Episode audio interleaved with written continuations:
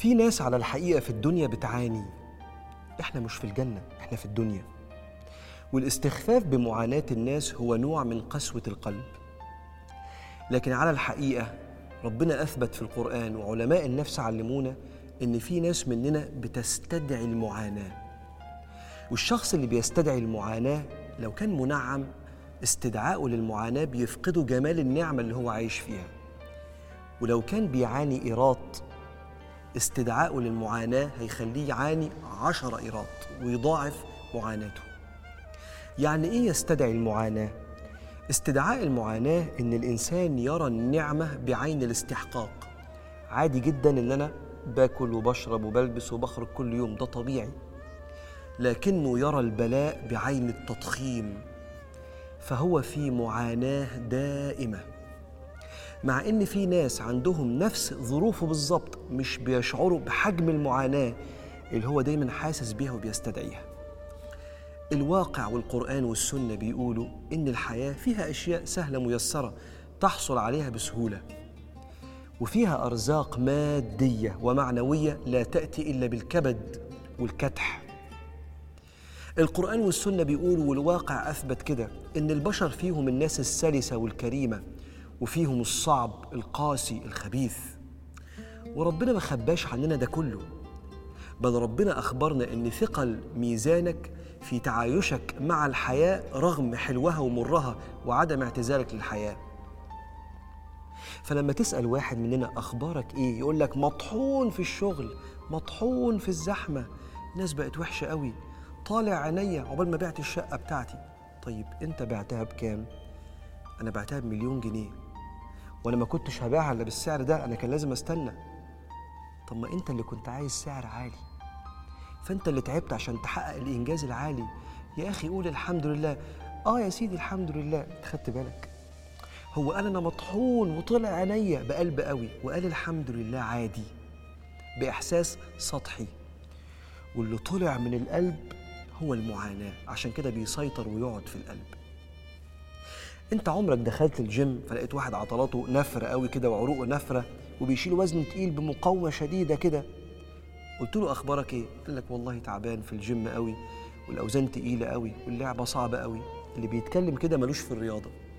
إحنا أصلا بنتسابق جوه الجيم اللي يشيل أكتر عشان ده اللي بيطلع عضلات أكتر. هو ده بالظبط أثر المعاناة في الحياة. أنت عشان تعدي امتحان صعب أو عشان تحوش قرشين وتكبر نفسك أو عشان تنجح في المنافسة على لقمة العيش في ظل هذه الحياة التنافسية أو عشان تقدر تستحمل مرضك وتطلع منه مغفور الذنب وراضي القلب لازم يكون في تعب. والتعب ده هو اللي بيعلي ثوابك عند الله وده اللي بيقوي عضلات شخصيتك وقلبك وبيربيك على الصبر والإرادة وبيوسع خبرتك ورؤيتك وبيقوي ظهرك على حمل الحياة. وفرحتك بعد الإنجاز بتبقى أكبر. عشان كده الإنسان لو شاف المعاناة في كل حتة ده شيء طبيعي. فلازم جنب رؤيته للكبد والكدح في الحياة يرى أن ده من طبيعة الحياة ومن طبيعة علو الأجر في الآخرة. عشان كده سيدنا رسول الله يقول للسيدة عائشة يا عائشة أجرك على قدر نصبك. نصب يعني تعب. كل ما تتعب أكتر أجرك يكبر عند ربنا سبحانه وتعالى. وكان إذا سئل عن حاله يقول صلى الله عليه وسلم الحمد لله على كل حال.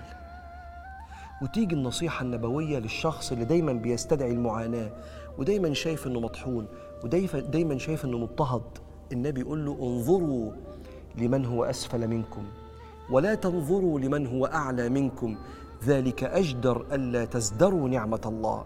في وقت من الأوقات بص للي بالنسبة لك مطحون بجد. في وقت من الأوقات بص للي بالنسبة لك متألم في مرضه بجد. في وقت من الأوقات مش دايما تبص للأعلى. في وقت هتحتاج تقول يا ده أنا ساكن في قصر رغم إنه بيت عادي لما تشوف اللي بايت في الشارع. وأجمل كلمة بسمعها من واحد من أصدقائنا دايما رغم إني عارف إن شركته بتمر بمحنة أقول له أخبار الشغل إيه؟ يقول لي الحمد لله أحسن من غيرنا.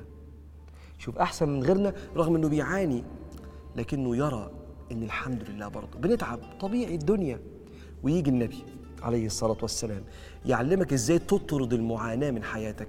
إذا رأيت مبتلى في صحته ولا في ماله ولا في أي حاجة تقول جواك كده الحمد لله الذي عافانا مما ابتلى به عباده وفضلنا على كثير من خلقه تفضيلا. ياه ده أنا حالي أحسن من ناس كتير. وده اللي قاله سيدنا داود وسيدنا سليمان. كانوا شايفين النعمة بعين الإجلال.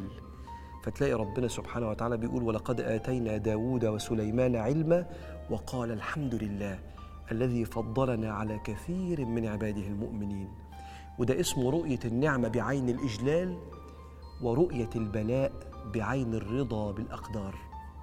فإذا فتح الله لك باب الفهم في المنع عاد المنع عليك عين العطاء.